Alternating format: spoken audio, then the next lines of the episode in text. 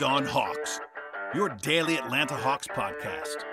Part of the Locked On Podcast Network. Your team every day.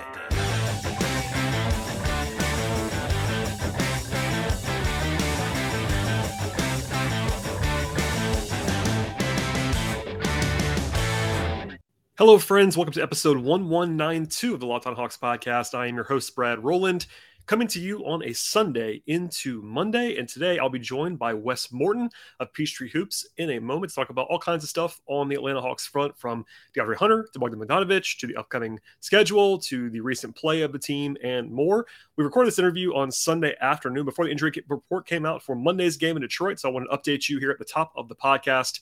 It's actually good news for the Hawks relatively. Onyeka Okongwu is no longer on the injury report at all, presumably clearing the way for him to play on Monday after he's missed a couple games with, a concussion.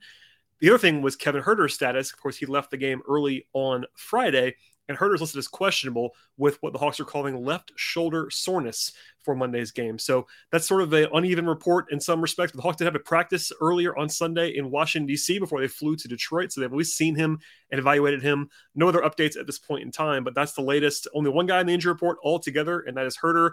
Collins is off the injury report, uh, Kong off the injury report, etc. So pretty good news for the Hawks as they go to Detroit in a game they should probably be favored to win. Let's just say that. Uh, although the Pistons have been playing better recently, the Hawks are the better team, and even on the road, that's a game that, of course, they have to try to get right now as they try to push for each and every victory down the stretch of the season. Okay, with that out of the way, we'll have the intro, and then we'll hear from myself and Wes Morton. I am joined now by friend of the podcast, a writer at Peachtree Hoops. Wes Morton is here. Hello, sir. How are you? Hi, I'm doing pretty good. How are you doing? I'm living the dream. I'm playing a road game on this uh, Sunday afternoon, evening. We're recording this in the afternoon. I'm not at home, as people can see by my, by my background and uh, this YouTube thing. Man, it's uh, it's a challenge for me. No, no, no, no camera today. We're, we're kind of just flying blind, but that's okay. Yeah because the audio is what matters most on a podcast in my mind. But it is a good time to remind everybody to subscribe on YouTube if they like to uh, support the show. That's been huge, and people have uh, told me my higher ups say that that's impo- that's important. So go ahead and do that, and also follow Wes. You can see his info on the screen, and we'll sort of plug him throughout this podcast. But Wes, it's interesting time for the Hawks. It's early March. They finally won two games in a row, and they play on Monday and uh, I got I got into this a little bit before I brought you in, but they finally have an elusive chance to get back to 500 for the first time in a while, and they they have to do that in Detroit. And we'll kind of talk about that game at some point along the way here. But uh, how are you feeling about the Hawks right now? There's lots of mixed feelings out there I've found when reading and listening to people. But where's your head at with the Hawks right now? Yeah, I mean, uh, you know, thus far in the season, it's you know probably a little disappointing that they're still they're looking at the play in. You know, no I think a lot of people are expecting a top six finish. It's going to be extremely difficult to get there from where they are in the standings. But um, I mean, it is what it is. Like I said, they're there's they've dealt with certain certain things, certain injuries. Um, they've had some some guys, um, you know, had some slow starts due to offseason surgeries. You know, the defense we know isn't, you know, isn't as as good as as it you know needs to be. You know they've been bottom five the majority of the season, so um, you know that I think you just sort of have to shift your expectations a little bit. Um, they still have plenty to play for going forward. They've got like I said, they got Detroit coming up. They've got an easier back half of the schedule. Um, I think um, your goal at this point is you know continue to you've kind of locked in the rotation at this point. Um, you know, Nate likes to go nine or 10 deep and he hasn't really shifted his rotation much recently. So, you know, just keep playing that, you know, treat everything like it's a playoff environment and see how high you can climb. If you can climb to the seven or eight spot in the play in tournament, then you get, um, you know, better odds of you, you'll be able to at least have one home game, um, even if it's the second game to send you into the, you know, the top eight playoffs. So, um, yeah, I think I think the overall message is just you know shift your expectations down a little bit. This team isn't as as good as a lot of people expected, but you know long term, you know you're still thinking long term. A lot of your guys are younger, below 25, so you still want to get them um, get them minutes, get them playing together, get them together, and you know approach it that way. I, I think the long term health of your franchise is, is still pretty solid. Yeah, I would agree. And it's interesting. I did a little bit of this last week on the show, but it's kind of like funny how you can frame this recent play from the Hawks because if you go back to MLK Day and what was a pretty big win against Milwaukee on a national stage, you go back from there, they're actually 14 and 7 in the last 21 games, which is actually like what they're supposed to be doing this this season. That's winning two thirds of their games. Uh, if they had done that, no one would, would have been uh, upset at all about this season for the most part.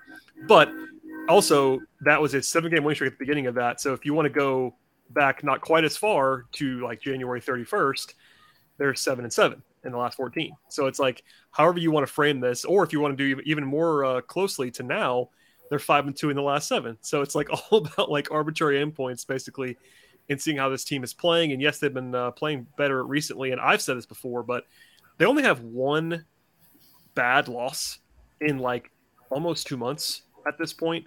Um, granted, they've had some games in there in which they probably should have won that should have maybe qualify as bad losses. Like they've blown some leads against pretty good teams. But if you look at the schedule, the only game that you would say before the game started that it was actually a bad loss that they lost the game was the San Antonio game.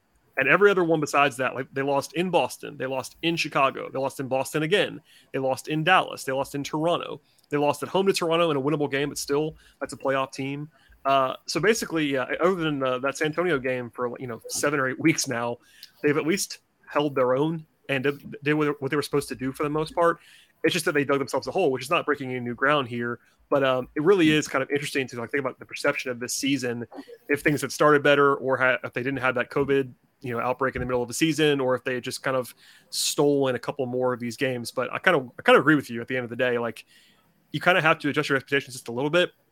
At the same time, there is reason to think that this Hawks team could make I'm not sure if it's a run to the conference finals, but they could certainly win a series in the playoffs, and I wouldn't be too surprised based on at least at least according to like certain opponents that they could play. Like they played the I don't know the Cavs or the Bulls in the first round of the playoffs. Would you pick against them? I don't know. I'm not even sure. I'm not even sure I would honestly. Yeah, yeah. I mean that's that's definitely a good point I wanted to bring up. Is the East is it's very deep for sure, but the, the top of the East is um, maybe not quite as dominant as you know certain seasons in the past you know any any season that you know had a LeBron team, for example.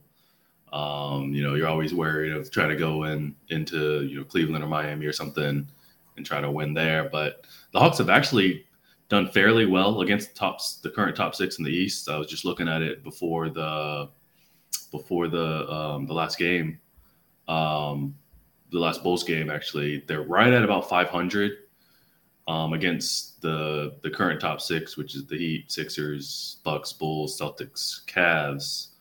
Um, they've generally been competitive when it hasn't been, you know, the the stretch where they were the, the hardship hawks and missing a whole bunch of a bunch of guys. So, um, yeah, I mean, it, normally when you when you come into the playoffs as say a seven or eight seed, like you're you're generally dead in the water. Like, you know, it you don't see those upsets happen very often. But this could be a year where you know, maybe a seven seed goes into a two seed and and upsets them just because I think the, the quality teams are pretty close. Um, we've seen the Hawks, you know, they tend to, you know, in a, in a general sense, tend to play, you know, a little bit above expectations when they're on, you know, national TV or you're going back to last postseason.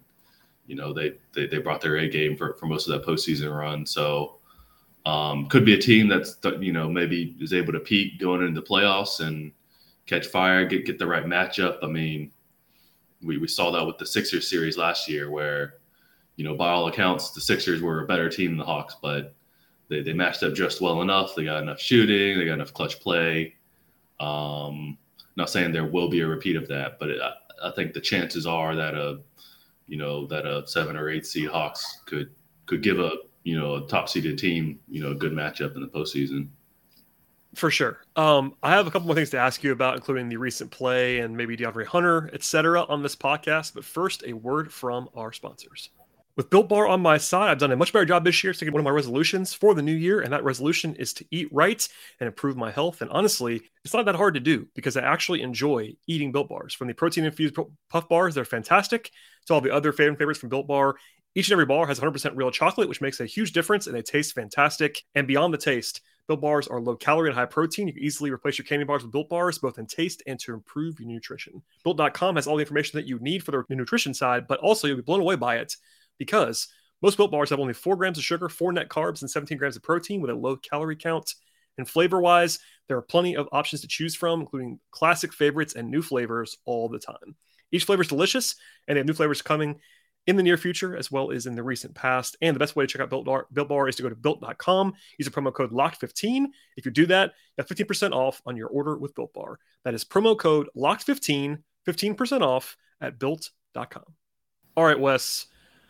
I wanted to ask you about the Washington game, which I know you wrote about for Peachtree Hoops, and I covered it on this uh, podcast in depth, so that's also still there in the feed right now. But an interesting game in a lot of ways. Like people got mad at not everybody, but a couple people got mad at me for kind of dwelling on the fact the Hawks did not play well in that game, and I kind of stand by it. To be honest, I think the Hawks did not play well in that game. They happened to play an opponent that was not very good, and I will say, and I said this on that show, but anytime you can win on the second night of a back to back on the road there's no need for an apology if that makes sense. Like there's two different kind of discussion points there. It's like a did you play well? And b does the win still count in the standings? And no they didn't play great in that game but they also still won the game and that's and that's kind of all that matters. But i want to know what you kind of observed from that one because i know you focused on it pretty closely and that was kind of my takeaway but at the end they made enough plays to kind of pull off the wizards. Yeah yeah for sure. I mean it, it you know the they actually looked you know fairly dominant in the first half. I thought. Yeah, I thought they were really executing well in the first half. Um, you know, I think they score something like 66 points in the first half, whatever. Um, you know, really good offensive efficiency. But then third, starting in the third quarter, um, you know, they let Washington take a big run, uh, pull themselves back into the game. They were never able to put them away, which has kind of been a common theme with, you know, um, this team this year. They, they let you know lesser teams kind of hang around, um, or even you know even good teams they've been up 15 points or so and you know let them back in in the second half. So um, definitely seemed like one of those games. I mean, again on the, the second day of a back to back we had to travel, um, you might get a little tired in the second half. I thought I saw that. Um, you know they weren't. I think it was a little more offensive stagnation in the second second half for sure. Um, but you know, they were do just enough down the stretch in the fourth quarter. Um, obviously, DeAndre Hunter had a big game. You know, his second consecutive, you know, big game after a rough stretch, which is, which is huge to see. You know, just just how important they, they need him on both ends of the floor. Um, you know, I think also John Collins returning. I, I talked about yep. that in my piece. That was big. That was a lot of the comments post game mentioned his, his energy, his activity. You know, even when he's not hitting shots, and, and we know he's he's obviously a very efficient um, shot maker. But once he kind of gets a couple games under him, he'll be there. But but beyond that, he was playing some good defense. He had, he had a big block. Um, I think he had like you know six six big rebounds in 24 minutes. So you know he was active. Um, you know definitely gives the Hawks something they've been missing when they, have had to rely on Gallo at the floor, who's, who's obviously not going to do much disruptive. Um, not going to be very disruptive on the defensive end. So, so having John Collins back should be huge for them. I think, I think you just take the win. Like I said, it it wasn't a, it wasn't a signature win, something to, to tip your tip your cap on. But um, you take the win. You, you need any wins you can get this stage of the season and try to climb the standings. So, um, yeah, I mean, I think you know again, some of the message that keeps coming out of the, the post games is, you know, uh, Nate and the players can get frustrated. They're not putting together a, a complete 48 minutes, and and that's just true. But um, you know, sometimes you just gotta you gotta squeak out the the the kind of ugly wins and grind it out, and just you know, it's better to you know give up 12 points off your 15 point lead than than, than to surrender the whole thing. So. yeah, that's that's for sure. Uh, you talked about Hunter in there uh, you know, it's interesting to me because there was a time, I guess it was only a few days ago now, where I felt like the DeAndre Hunter conversation kind of reached its uh, tipping point in the negative sense. Like I felt like a lot of this is all anecdotal for sure, but like in my mentions on Twitter, people were I think were reaching their kind of boiling point with DeAndre, and I kind of always find myself in the middle of those conversations. Like I. Uh, when, when guys have good stretches, I kind of usually pull it back a little bit, and when guys have bad stretches, I usually do the opposite and kind of just say, "Look, let's not panic about DeAndre Hunter, but you know, he was not very good uh, for a couple of games there. In particularly, he had that dreadful game um, at the end of last week. and where, where he was 0 for 8 from the floor and just kind of had just nothing go well for him in that spot. Well, but even in that game, he I think he played 37 or 8 minutes. And it's kind of a reminder that the Hawks just have to play him. And he's kind of the only guy on the roster right now that does what he does. Yeah, 37 minutes in that, in that game, by the way, against Boston. And uh, it's just interesting to me because, on one hand, I think that he, the idea of DeAndre Hunter is something I've said a number of times, but the idea of him is probably better than what he actually is right now. At the same time, he, the Hawks just have to rely on him so deeply that they kind of ebb and flow with him. And it's not like he's better than obviously Trae or even John Collins or Clint Capela. Like those guys are your best players. I think Bogdanovic is still much better than Hunter at this point in time as well. But they just, especially in certain matchups, they just have to play Hunter a lot. And if he's not good, it really drags them down. So I wonder what you took from these two sort of up games from him when he played legitimately well against Chicago and Washington. Like, is it like are you worried at all at this point? Was it just some noise before that? Are these two games noise? Like, are you comfortable with him right now in terms of moving forward and currently uh, in the uh, present rotation? Yeah, I mean, I, I, would I would say that the the, the rough stretch he was having, um, I, I, would call that. I mean, that's you know just kind of one of those rough stretches. I don't think that's indicative of of him, you know, regressing or backsliding. Um, uh, Ke- Kevin Chouinard brought up uh, the fact that you know never heard obviously John Jay was hurt. He he took a tough fall. Yeah, uh, we can debate the you know the uh, the intensity of the play or whatever or the um, the dirtiness of the play, I guess. But he fell hard on his wrist, and since then he had you know he had some issues with turnovers, issue with his shot. So maybe it's just a case of you know coming back from that injury, just maybe the the wrist wasn't 100, percent but um, you know, at the same time, he I don't think he's a 20 point per game scorer. He's not going to be super super efficient. You know, we've seen him hover around you know 16 or 17 points per game when he's playing you know 35 minutes or whatever. So, um, but but like you said, the value he brings is the fact that you know they they don't have any other they don't have anyone who's who's got his his you know profile defensively with you know with the wingspan and the strength to be able to you know defend you know the primary the primary guy, opponent's primary guy, at the point of attack. So, like I said, even if he's having a rough offensive stretch, like you, you just got to keep giving him his minutes. He's he's vital to the team. He's um, the defensive contributions are necessary, and and he'll get to his offensive game. I think the thing I saw in particularly in the Wizards game um, that just happened that the um, they they dialed up some plays specifically for him specifically to get him matched up on on Raul Neto. Um, obviously, Neto's like a you know small point guard. He's not going to defend him very well. And they got switches there, but let Don DeAndre go to work um, just to see the you know just to get him some buckets, see the ball through the net. Um, so it, it looked like they were you know they've been trying to actually get him going on the offensive end.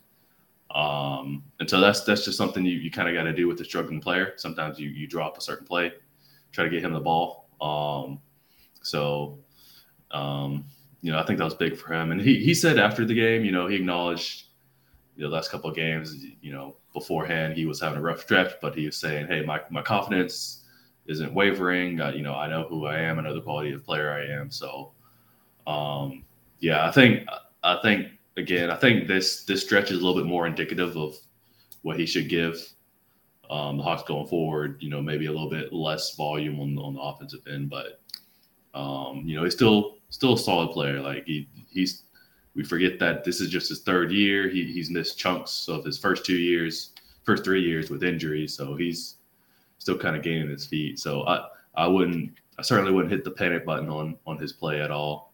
Um, yeah. just because of that one stretch for sure. And you know, you mentioned it. I was going to say this if you didn't, but you know, he's he's 24, so he's not that young, which I think maybe throws off the conversation a little bit. But because of the injuries that he's had, he's only he's only played in 121 games in his career, which is like a season and a half normally of the NBA. So I think there is reason to be, you know, not necessarily optimistic inherently, but not pessimistic maybe just because of the fact that he hasn't played as much basketball.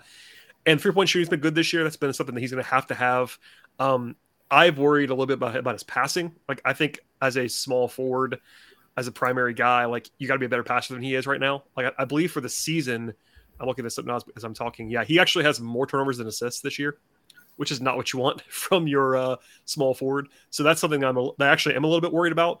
But defensively, I think it's mostly pretty good. Um, off ball stuff, not always the best, but he has the tools. But I do think that uh, he's going to have to have some steps forward, no question but I'm also not necessarily worried. And he's a quiet guy, but him saying like like you just said, he him sort of asserting that confidence and has been good. And for me in that game, what was encouraging was that he was getting to the rim. He was not settling for the pull ups. He was not settling for contested 19 footers. He was going to the rim, drawing fouls, and finishing at the rim. And that is really really encouraging because yeah, I want him to shoot threes as well. Um, but when he doesn't do that, less less pull up mid rangers and more going to the rim would uh, be helpful for his overall profile. Right. Yeah, and I think that's you know a lot of that's just kind of finding you know how you operate in in the offense. Um, it's definitely you know there have been some tweaks between you know last year and this year of uh, you know how how the offense operates. You know, certainly would be nice to get him going to the rim, but you know DeAndre likes to you know he likes to get the ball and and you know, take take a couple jab jab steps and dribble, get to his pull up. I mean, yeah. some guys just kind of feel comfortable doing that, and he's had some stretches where he's been, you know, amazing from from mid range. He was, you know, stretches where he's hitting, you know, half his shots from mid range, which is probably just not sustainable. But well, that was that was last year, and actually, I was going to say this, I forgot, but I'll say it again now. Last year, in the early sample where he was, of course, just on fire before he got hurt last season, he was shooting fifty nine percent from sixteen to twenty three feet which is that's unsustainable for anyone. That's like better than Kevin Durant shoots yeah. in that range. But in contrast, this year from that same range, in more games, he's shooting 31.8%, which is also unsustainable. Like he's better right. than that.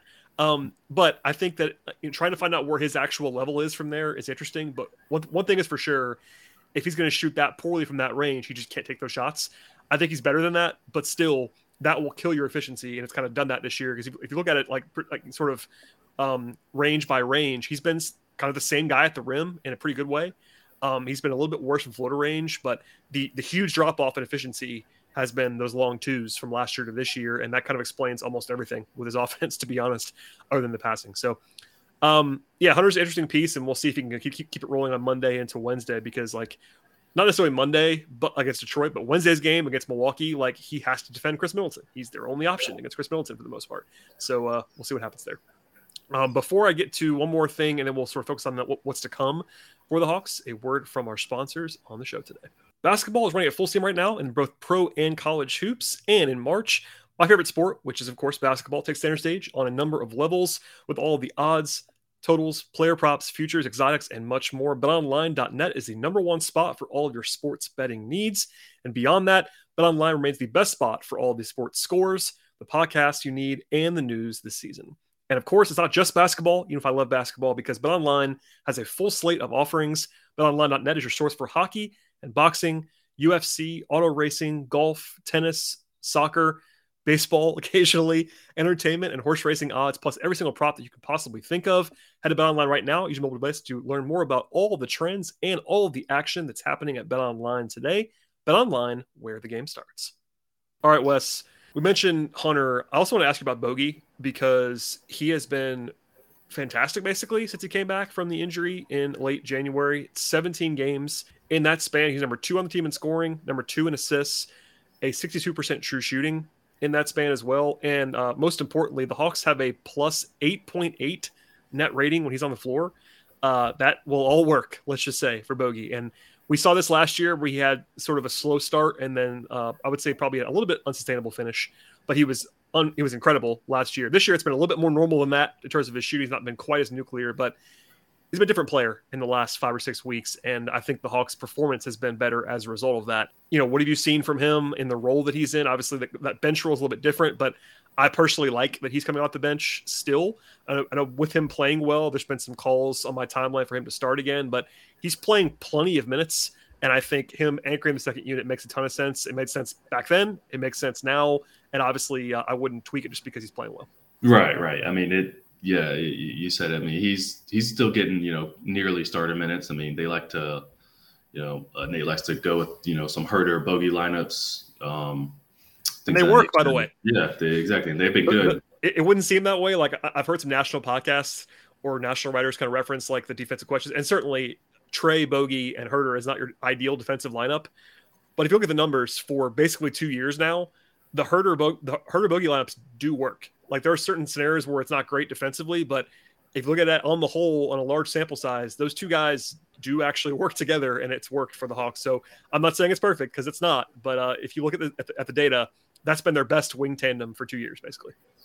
Right. So I mean, uh, I'm sure you know look can look for that to continue. Like you said, you know there, there may be certain certain matchups where it's it's it's not quite good enough defensively, but yeah. I think on the whole, right, the the fact that you're able to you know space the floor with um you know Trae Huerter, Bogey, occasionally Gallo is in there as well. You know, it's it's been, you know, um, specifically with Bogey, you know, just getting them some um, some ability to, to run the offense, come off screens. I think it's been big. There's there's kind of been some earlier stretches where he wasn't seeing the ball very much, and he was just mostly just spotting up. But um, but yeah, getting him in some actions. You know, he I think he's really worked in a you know his step back.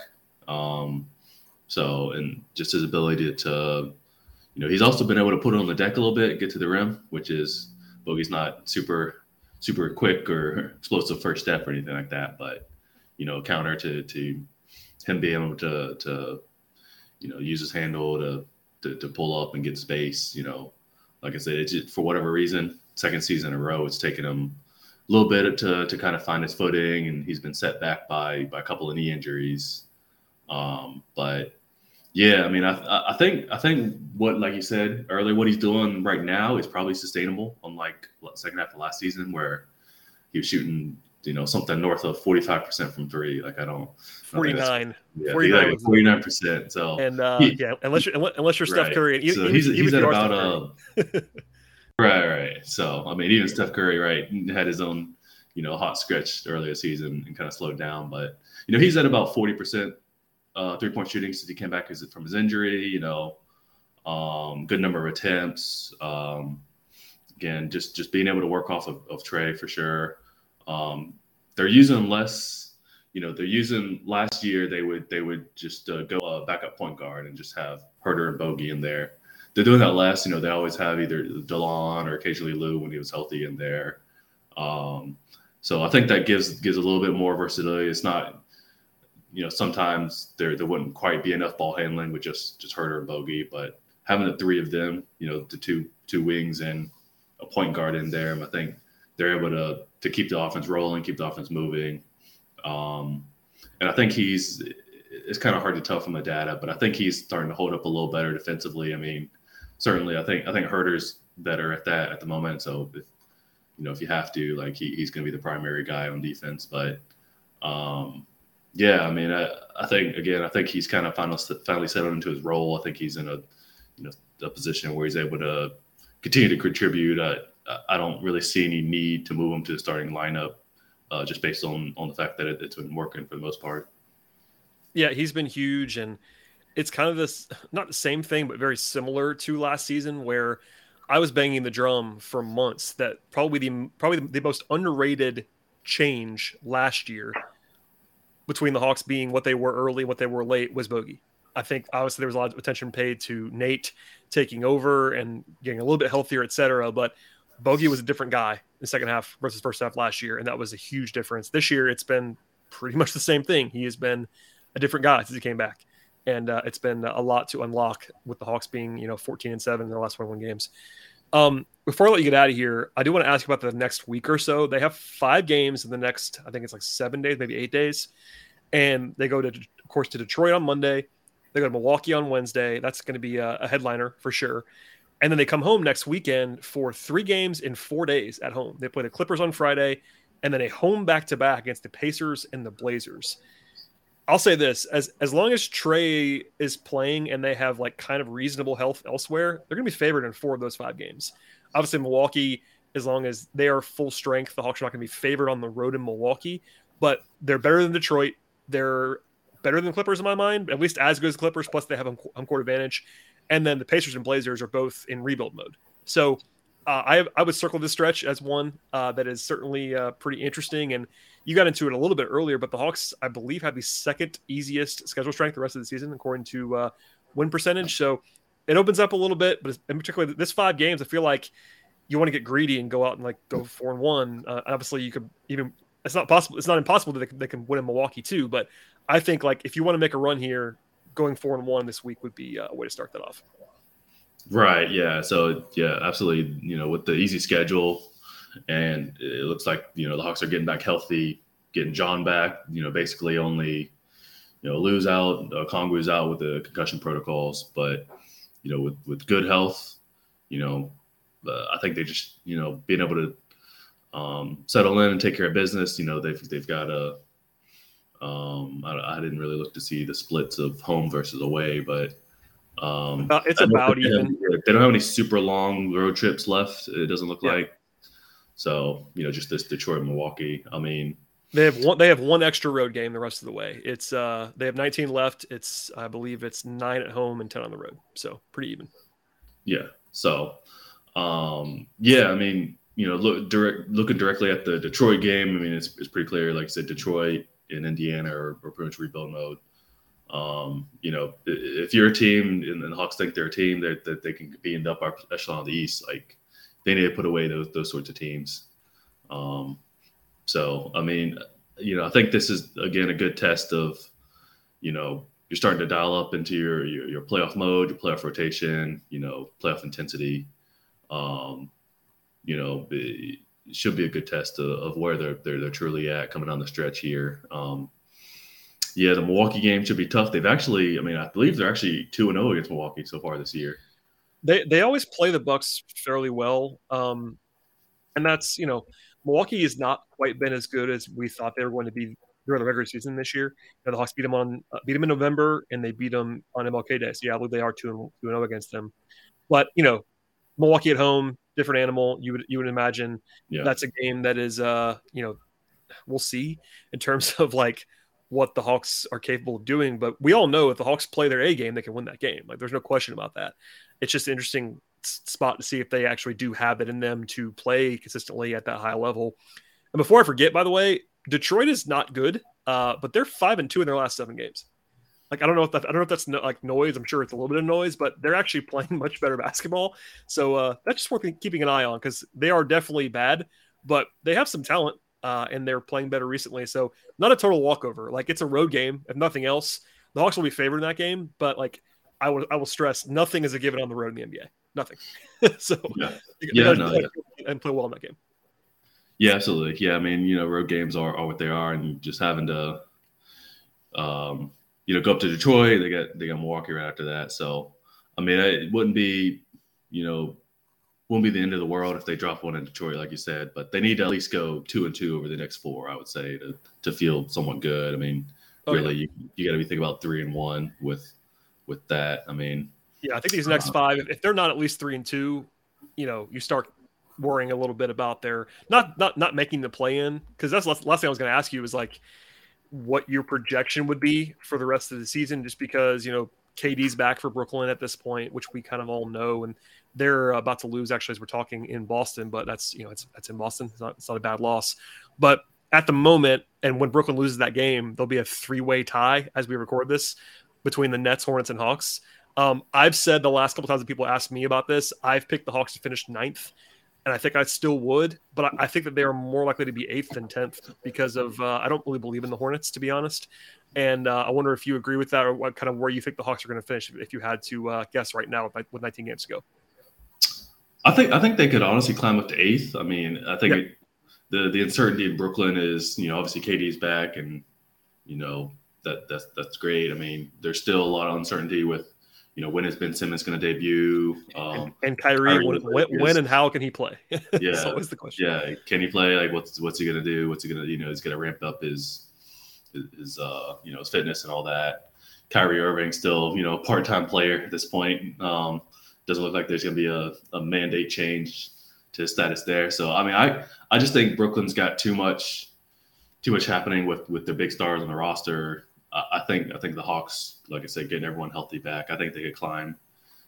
I mean, I think they're just generally a better team than Charlotte.